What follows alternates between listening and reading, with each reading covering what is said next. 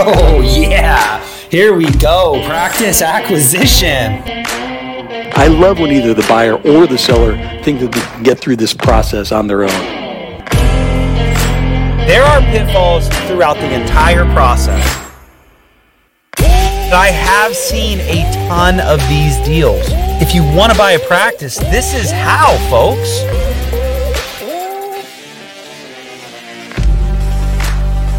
Acquisition Uncensored. The truth when buying and selling a dental practice. And now your hosts, Michael Dinsio and John Bertagni. All right, all right, here we go. Dental Acquisition Uncensored, Season 2. John Bertagni, Mike Dinsio here. Thanks so much for being a part of our program. Uh, I'm really excited about Dr. Cindy Pauley. Um, she brings a lot to the table, and this is just one of those pieces that we will be filling in for you as we go through the journey. So, John, what are you excited about today? What I'm excited is her experience, right? She's bought her family, her and her husband have bought, sold, and uh, um, bought practices and, and, and throughout that process. So, w- what we have to understand is she's going to give an incredible perspective from her mind, her psyche going into it her staff, making sure they're they're good. You know, any issues that they might, you know, or pitfalls. That's the main thing that we want to focus on here. And she brings an amazing experience that that we want our buyers to understand on that sell side so they can bridge the gap at that closing table. Yeah, yeah pay attention. So many goodies in this episode. Remember, follow us, get on Facebook, interact with us. We've got all kinds of amazing people this season. I'm super excited about it. With no further ado, let's bring her in. All right, all right. Welcome, welcome. Season two, Dental Acquisition Uncensored. I got to I got to get used to that rolling off the tongue, John. We're in season two, and I'm I know I'm going to screw up by saying Startup Uncensored at one point. So when that happens, yeah, make sure you call me out. All right. Um, Mike Dinsio here with uh, with with with the show. We're we're super excited. Founder of Next Level Consultants, and um, as always, my friend and partner in crime, John Bertagni. Thanks for joining the show, brother. Thank you. This is fun. This is a new uh, this is a new frontier, but it it's it gives a different perspective to to our listeners and people that are out there that were thinking about. Okay, do I have to do a startup? Or do I buy a practice? And what does that look like from an economic standpoint, from a feasibility standpoint, but also, you know, from a headache standpoint? You know, there's there's there's all different headaches. And as always, when we go through this this process, we bring in great references and people that have been through it, whether it's doctors or industry experts. And today we happen to have a doctor that went through this, uh, Cindy Pauley, Hello, Cindy. How are you? Oh, good. Thanks for having me today. Thanks for ha- thanks for joining us. But Cindy went through the process, and our and our game plan here is to kind of pick her brain to get get an understanding of her mindset, how it shifted when she was the seller in the practice. But we want to give that perspective for people to understand that psyche, because Mike, this is not you know a, a, land grab and, and and and fight. This should be something that our that our listeners, if they're going through this process, that it's a fun transition. Yeah. And and everything's out on the table. I, I call it fair exchange, and I learned that from a mentor of mine. I I, th- I think that will be the theme of this entire season is there has to be a win-win buyer and seller on every deal. There there can't be a lose win, and every anybody going into the transition. And Dr. Pauley will probably get into some of this as she you know went through the process, but. If you, it, it just can't be. It, it it's there's got to be a win-win, and and that's the whole theme of this show is really to help buyers go through that process with a level head. And I think as a consultant, half my job is making sure that client does keep a level head through the whole process and and oftentimes the practice brokers will help the sellers keep a level head and, and we could get into that into that too so um So let's let's get uh, Dr. Pauley here. Uh, Cindy, do you do you mind if we call you Cindy? Is that is that okay for yeah, the show? Great. Yeah, perfect. So, Doc, give us what you're doing today, just real quick, two minute. What have you? What's your story? T- tell us about you and you know your journey through this whole dentistry. Then you sold your practice and what you're doing today. Well, first of all, thanks for having me. This is really fun, and I'm excited to be a part of your broadcast. I watched uh, many of your episodes uh, last season; they were really well done, and so it's really um, fun to be today. So thanks for having me as a guest. I really appreciate it. I um, was a private practice dentist for uh, 28 years. I practiced first with my mom, who established a practice in Bellevue, Washington, and then. Um, my husband is also a dentist. He had an independent practice in another town called Edmonds. And um, about a, a little over a decade ago, my mom retired. My husband sold. So that was our first sale of a practice. We sold a practice in Edmonds, and then he took over her part of our practice in Bellevue, which I always refer to as a tandem bike. I really couldn't run it alone, and we had little kids, so I didn't want an associate. So, long story short, he came and we worked together for the next 10 years and um, but the first sale that we went through was at that point him selling a practice, a really nice practice in Edmonds, and sort of that process and what that looked like. And then um, it came to a point in our career where we had um, done other things. We didn't done other investments, and and we just decided to pursue those and and to go ahead and sell our um, dental practice, uh, not the well, building. Let me ask you a question, Cindy. Yeah. Hang on a second. Because he sold a practice, mm-hmm. right? And then did he buy into the practice? My mom sell him her practice. Yes. All right. So there it was, right? So there was a sale, buy, and then a sale again. So yeah. this is yeah. really cool. Yeah. Yeah. I had no I had no idea you had that many transitions in your career already. Yeah. And we haven't even talked about yours yet. So yeah. Yeah. So it was um it was very positive, obviously very easy because of the fact that um he was able to um that practice was you know in a nice area and it, it sold well. It was well positioned. He was a young dentist so it wasn't an you know we can we're go, i'm sure you'll go into that how practices age and yeah. that becomes a little more challenging but he was sort of at the peak of his career so it was a very desirable practice. And he was able to pick the um, you know the the buyer that he wanted. He had quite an array of buyers to choose from so that was that was nice. And he i think he picked a nice fit for his practice so that really was a nice transition and then fast forward then we sold a, I think a little more challenging practice to sell it was a really big show in um, in this area it was um, uh, my husband and myself it was three hygienists it was CEREC it was um, it was just a big production. It was a big show. And so we needed to find a little more, a little, maybe a little less traditional buyer.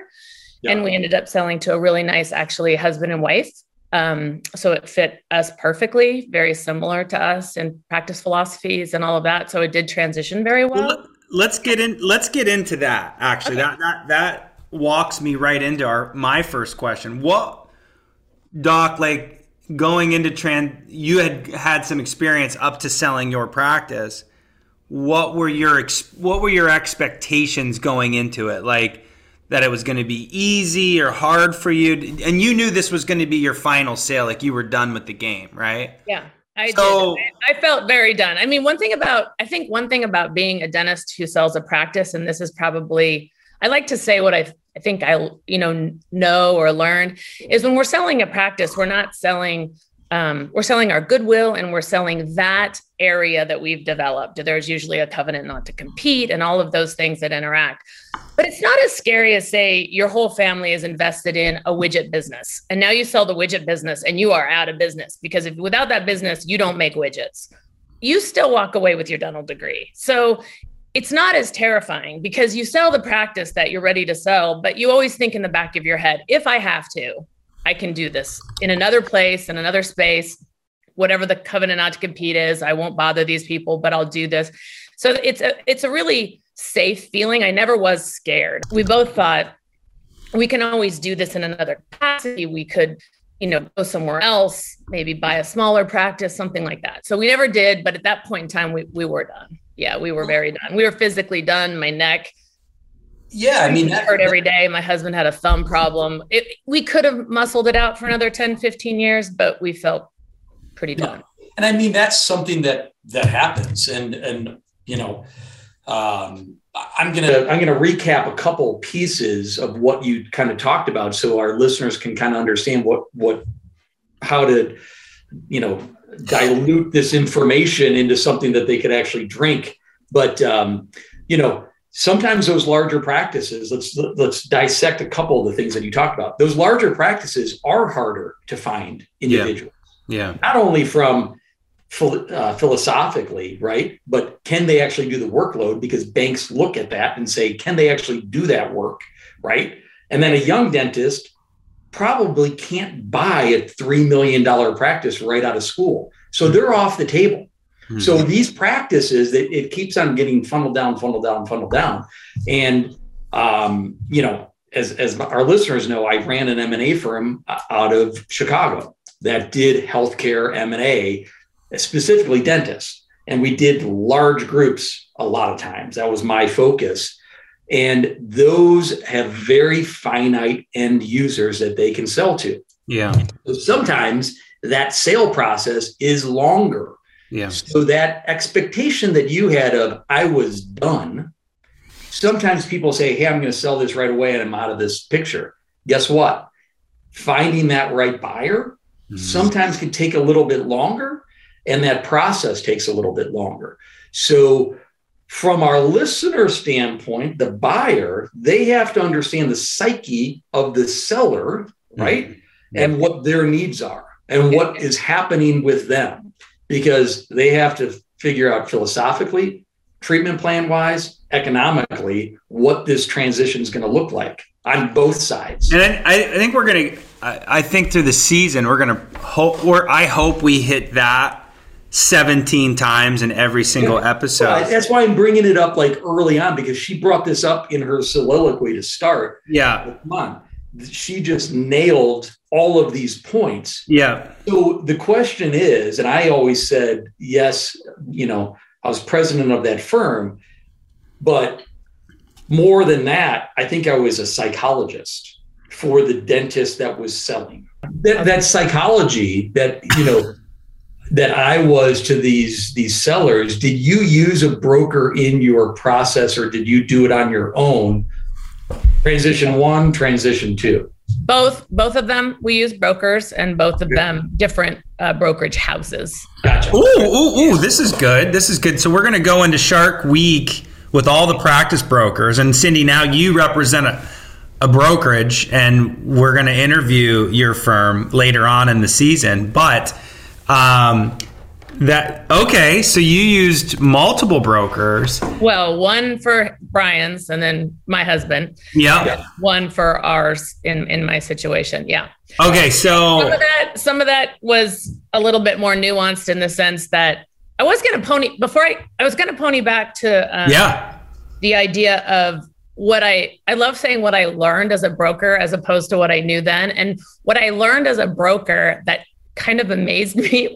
And I think as dentists, we're very self-centered. I mean, I think you guys recognize that. We live in this very, this very um, insular orbit where you know we write the paychecks for everyone around us and the patients that come to us generally like us for the most part and the ones that don't leave. And so we start to get very the sun. Yeah right? We're like you know we start to lose a little bit of maybe even understanding. And so we just think the whole world kind of works like us. You know that's everyone's going to do it the way we do it.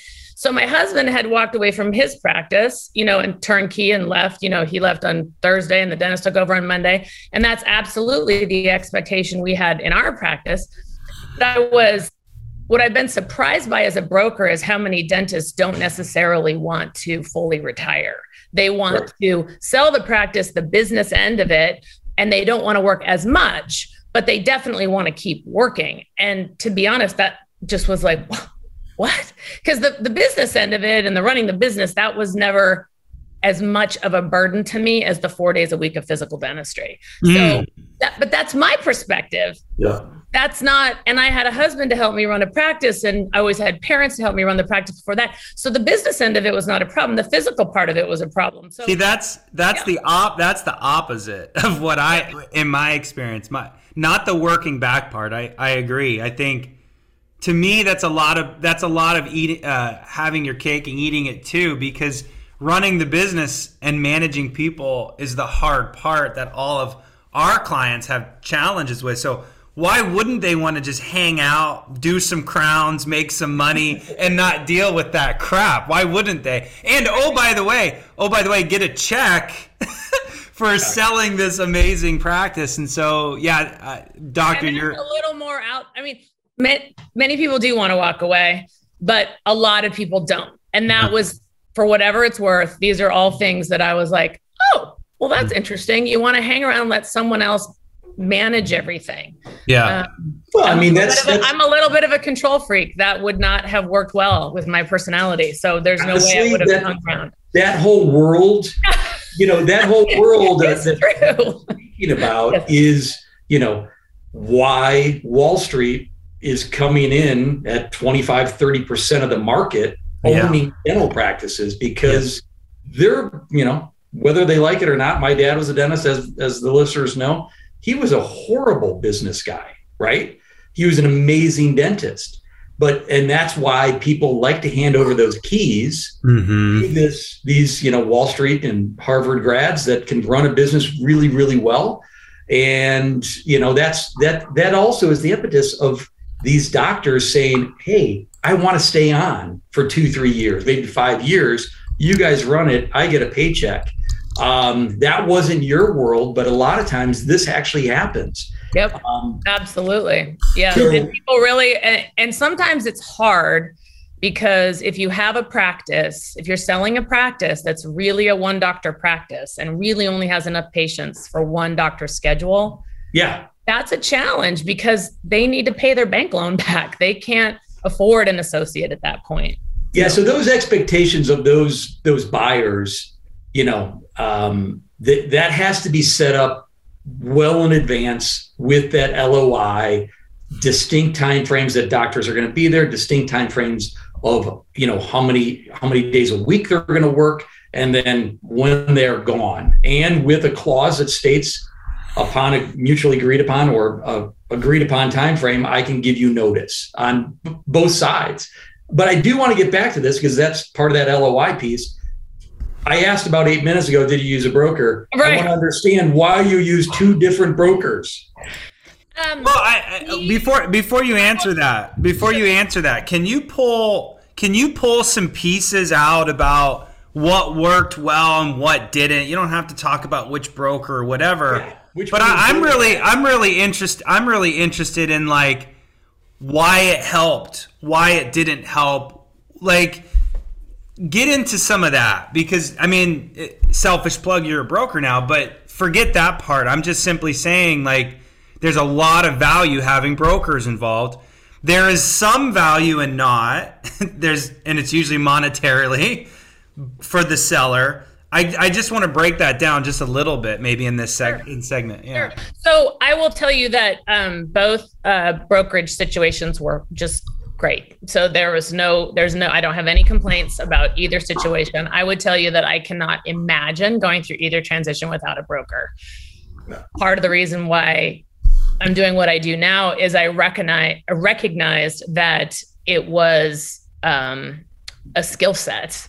I did not in any way understand how complicated it is to be a broker until I became one. I did not understand what they were doing completely. I knew it was important. I knew that I had my dentistry to do. I knew that I had my world to take care of. I did not have contact with banks. You know, there's a laundry list of things that a broker does that I don't, I cannot in my head truthfully even imagine doing as a dentist. So I'm not exactly sure how now, I'm not saying if you sold to, you know, your your your your associate or if you sold to someone that you already knew, but just a blanket sale of a of a stranger dentist who you've never met to come in and buy purchase your practice the laundry list of things to do is so enormous that i could never imagine having sold that without a broker mm-hmm. and i would say that both brokers did a great job i think they were both really professional um, and uh, both of our experiences were really positive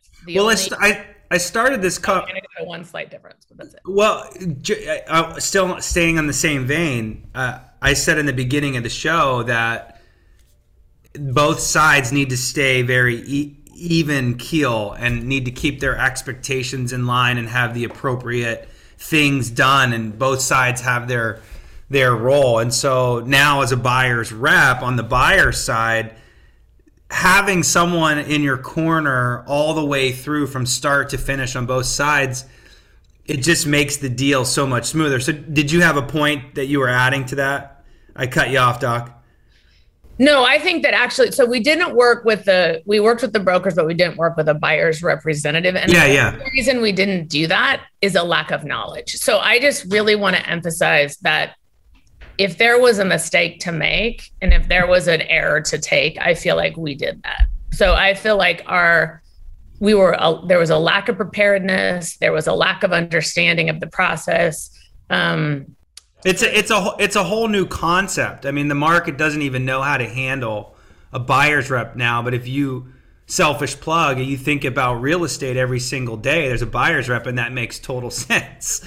Um, and so I, the buyers come in on Dental Town and listening to podcasts like this, and they just have their preconceived ideas about what this process is going to be, and it's all wrong, quite frankly. And then they and then they have bankers' perspectives and uh, attorneys' perspectives and CPAs' perspectives, which are all good perspectives. We're going to interview all these people, but they all kind of are coming from a, an angle, if that makes sense, and no one's sitting in the shoes of that doctor. And it's the angle that's fulfilling their box that they live in. So, from an underwriting standpoint, that banker is going to tell that seller this of uh, what needs you know your world needs to look like and buyer hey this doesn't fit our world so that right. seller then has this or that buyer has this idea of oh my god something's wrong with this practice right but in reality nothing's wrong with the practice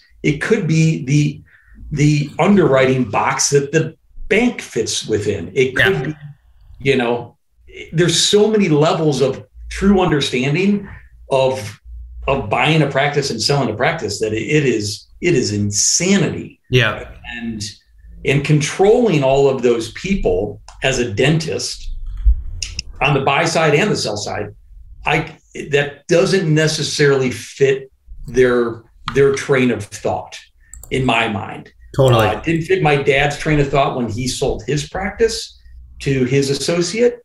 His mind was, you know, very proud of what this is. And these are all my friends. And can this guy do what he's going to do when he takes over? Thankfully, he's an amazing dentist and he was able to do it. Um, but there is a psychological, you know, ego um, that is surrounded on the seller side that the buyer, in some senses, has to pay deference to what they've built. Yeah. You know, they're essentially buying profitability. That's that's insane. Like that's that's how the seller or the buyer has to look at this. Like this person built this behemoth. I need to pay deference for what they're doing. I need to pay a fair price. And that seller has to say, well, I need to make sure, you know, there, there is some goodwill, there's some tangible assets, and this needs to make sense for them. I, I think that's the overall piece. Yeah. I, I I wanted to ask Cindy, during the negotiation process as a seller, okay, did was that a frustrating thing for you? John kind of touched on it as like the seller feels like they created this business, the goodwill's theirs, it's their baby. I hear that all the time, right? And they think it's worth X, whatever, right? And then the and then you got the their practice is how very different from yeah yeah I, I said I I laugh all the time with Rod my boss and say oh my gosh I said I said that I told I look I actually told you what now I hear so much. Yeah. It's Yeah. it's, it's like yeah, and I So was that was that was that hard? yeah. I think one problem we have as dentists, and I can be very self critical, is that we don't recognize that this is done over and over and over in every mm-hmm. state, in every place in this country, in the world. You know, I don't know if, you know, obviously they don't all operate quite the way ours do always in every country, but we are not that unique. I mean, we unique practice and that it's in a unique location, it's certainly in one facility and all of those things.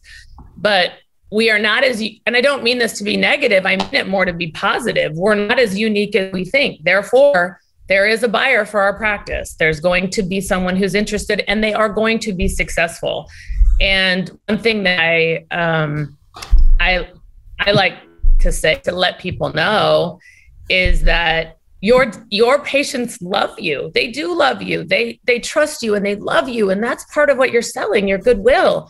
And at the end of the day they will miss you but they will learn to love the next dentist. So right. your practice is very saleable. It is okay for you to go. And then you will be surprised that they will never you but move along. And so that i think that's something that is hard in the beginning. It is something that you feel like you're very like you say everyone says it's their baby they're very protective and you should be you should be proud of what you've built. Whatever that value is that you're selling i mean how blessed are we to be able to sell that? Um, i think one of the reasons on the second transition i was more prepared to be replaced was because i saw how quickly my husband was replaced in in edmonds Yeah. uh, dennis moved right along and the patients missed him but so be it so I was not as um, emotional, maybe as as uh, you would be on because it was my second time selling something. Um, but your main question was something else, I think. Well, just I'm just sorry. the just the just the mindset. So let's get into that. So you you sold that first practice. Your mindset was different than the second time. Tell me more about that. Yeah, the second time I recognized that you are replaceable and as valuable as you have been in that situation and as potentially good or bad or indifferent of a business owner that you have been, you are replaceable. And I think that that allowed me to take a little bit of the emotion out of quote unquote giving up my baby. If I've noticed another theme with dentists that are selling, and maybe I've just been only blessed to work with them you know all the really great ones and wonderful people but they are so concerned about their staff. Yeah. it's really they're so concerned that the next dentist has the same benefits and are they going to have the same vacation? Will they have the same wages? It's really a it's a selfless and i think really unique for this industry and speaks highly to the dentists out there that are selling that they care so much about their staff Well, and of course they care about their patients but they're going to find a good buyer for their patients but we have to that's another recurring this. theme. Cindy, we have to understand this. The staff and salaries, which makes up, you know, 20 to 25% of the actual overhead of a practice, right? Sometimes more. Mike is giving me more, but um, but literally um, that that can be a deal breaker. Oh, And a lot of times someone is getting overpaid. And so I understand where these dentists come from, right? I, I get it. But from an empirical data, I understand there's some brokers out there that love to talk about the new carpet and the new chairs and the bullshit on the walls. I don't care. A true M&A firm focuses on empirical data, which is numbers, right? So someone is going to beat up that seller based upon the fact that their staff wages are too high or their rent is too high. And that's where getting a broker involved or a, law, a lawyer involved, if you're not using a broker, to help hammer out all these details well in advance before the LOI. So that way there's no fighting post LOI and everyone is dancing to the finish line. That's how a true transaction happens in the business world. Unfortunately, in dental land, it doesn't work that way. It's a fight to the end. And that's why our, a lot of these things actually don't close when they're supposed to yeah. because egos get involved or my babies get involved and those expectations aren't taken care of well in advance. So I love the fact that you went through it twice. both were great experiences. And it sounds like they both transitioned well. Um, well, they were great experiences, but they weren't without stress. well, exactly. And remember, I don't want to sugarcoat it too much. It was stressful. Yeah. You guys dropped the keys at the closing table, as they say, as opposed to some of these guys that stay on six, nine, 12 months we had to stay on part of our closing part of our closing for the second practice was to stay on for two months. I, I was picking that up. It sounded like that second time. But two months is different than a yeah. year. Yeah. Of, of oh, yeah, like, are yeah. you kidding me? This guy's running this business this way? That's crazy. Yeah. You know, like I, I love that you had that transition play because okay, let's that's perfect to to to to kind of put a crescendo on this episode. Last question, we could spend some time on it here. Post transition issues. So it's hard to ask you questions, Doc, because you have two examples that, I, and one of them I didn't even know about. So, and now that I've learned a lot about your your two transitions, I'm actually interested in the first transition because you just said you stayed on, and and actually those have issues too. Now that I think about it, so let's let's take two minutes, two and a half minutes. Let's talk about the first one, issues, because there's always issues post close. And John, you got into the legal legalese of the whole deal. The whole point of legal, and we're going to get into that. We're going to have uh, Deno Nachos himself, Robert Montgomery, going to be. Inter- we're going to interview on the legal side of this season, but they try to do everything that they can to make sure that all of the fighting happens fighting happens during the transition so that when we're done that there aren't any issues. And if there are issues it's already spelled out. That's a that's probably the most uh, simple way to say it. So what issues did you have or what expectations did you have post close first time and second time? The first time I think it went well. I think that potentially um, maybe there wasn't enough of um, communication with my husband and the new dentist to really help solidify the staff. He didn't. The new dentist did end up losing quite a bit of the staff. Wow. Over time. And although very successful, still fine and all of that, I think that for me led itself to really wanting to secure the staff for the next for the next transition and really make sure that I did things that I've actually noticed some other dentists do now, but I made sure that when we closed, I actually paid out a bonus to my staff post close. I, I actually took them out and, and paid out a bonus to kind of ensure a goodwill and help them feel good about the position and, and do some extra things along the way that really tried to help that. And then, hang um, on one second. I think, Cindy, yeah. hang on. Did you have a bonus program in place? Already or we a, yeah we had a, a, a I know people are going to say you're crazy. I had a daily bonus that I, I did calculate every day. And not every, like, you know, for each payroll, but I did have a daily bonus. I didn't really have as much of a big thing, but I, I kind of gave them something ah. really substantial to try to really foster the. Did you help so, about it? So that post close bonus, that's interesting to me. I like that was that just something that you had brought up into the transition that you thought would be great for the buyer? Did you leave money on the table there? I mean, how, what yeah. was the th- I mean, what was the thought process? Well, my thought process was I really wanted to make sure that I got a good jump start for them in a loyalty transfer. So I felt like this was a way for me to say thank you for everything you've done. I had a really long term staff. I had a dental assistant for 23 years, hygienist for decades, yeah. three hygienists with me over a decade. So I really felt like doing that was really saying thank you for every bit of goodwill that you've brought to this practice. And as we all know, 80, and I don't know if all your listeners know, but 80% of what you're selling, because I know we think a lot that it's the physical building, 80% of what you're selling in most situations is goodwill. And so I really wanted to carry that forward. So that was, I think I wouldn't have necessarily done that if I hadn't have maybe felt like was a little bit of that peak. Like I didn't want people to feel somehow that I abandoned them or left them. And I've noticed actually, I've had um, I've actually had two sellers do similar idea on their own. I didn't suggest it. It's not something that a broker is going to suggest to you, but they've done that, and it's. I, I think it's a helpful, positive thing. So, I I'm going to say right now. I'm going to say right now.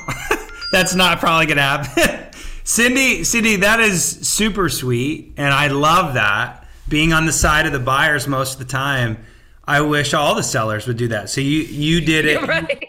You did a class A deal there, like that that is awesome. That's almost worth a higher price. So sellers out there consider carrying putting a carrot out there for maybe a higher price point for that. Um, that's huge. That's huge. So that's great. Yeah, that's it worked great. Cool. and everyone really stayed on. I mean, we they did not have they had good trans something I would recalculate in the future. Both my husband and I would recalculate in the future is that we were we did stay on as associates for two months. And we did not look at the associate agreement very well because we weren't interested in it. It wasn't part of our focus. We were just kind of staying with goodwill. I would encourage people who are staying on, if it's two weeks, two months, or six months, or a year, make sure that you are extremely confident in what you're signing in an associate agreement. And I am very good with that with my uh, sellers. If they are hang on, we just didn't focus on it. I don't think it was anyone's fault. I think it was a sort of standard associate agreement, but it it really didn't it didn't really work out. It, it caused a little more back and forth than than really probably you need in that situation. So I would just encourage people to really look at their associate agreement and make sure that that's uh Cindy, that is I always would say the employment contract is more important than the asset purchase agreement for, for the for the actual, especially if they're staying on. Yep. So spot on with that. Like that, I would hammer that home so much because ultimately, you know, especially for a million dollar seller, you know, of a practice, right? Um, you know, if they're staying on for three to five years or whatever that might be, they might make up that dollar amount also in their employment contract on the backside. Right. Um, and so understanding the nuances of that from a buy side, sell side of what that looks like, it, it's really important. But once again, you brought it up earlier, Cindy, you got to make sure the numbers are there, right? Like the numbers have to be there from the buyer perspective for this practice, whether it's big, small, even if they want to make sure they retain patients, then they say we have to have this dentist here. Guess what? Everything's going to be okay. And like you said earlier, Cindy, this happens more often than people understand.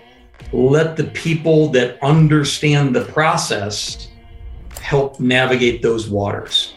Um, Cindy, you great, gave great insight from really both perspectives in my mind. You gave it from, you know, obviously the seller's perspective, but you know, we had that other side that that you know, you're that dentist and your your husband had to buy into you know your practice and you built something big and that psyche of what happens to that seller and um, you know that that egocentric world that dentists work in thank you for it you know realizing it yeah. and letting others know that that's that's a reality but you know i always say you know it has to be a fair exchange and people really have to knock out these nuances well in advance of that loi and that closing date uh, but you did a great job of helping us understand that from your perspective.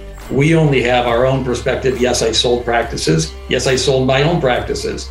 Um, but it's also great having a, uh, a dentist perspective, and we appreciate you being a part of it.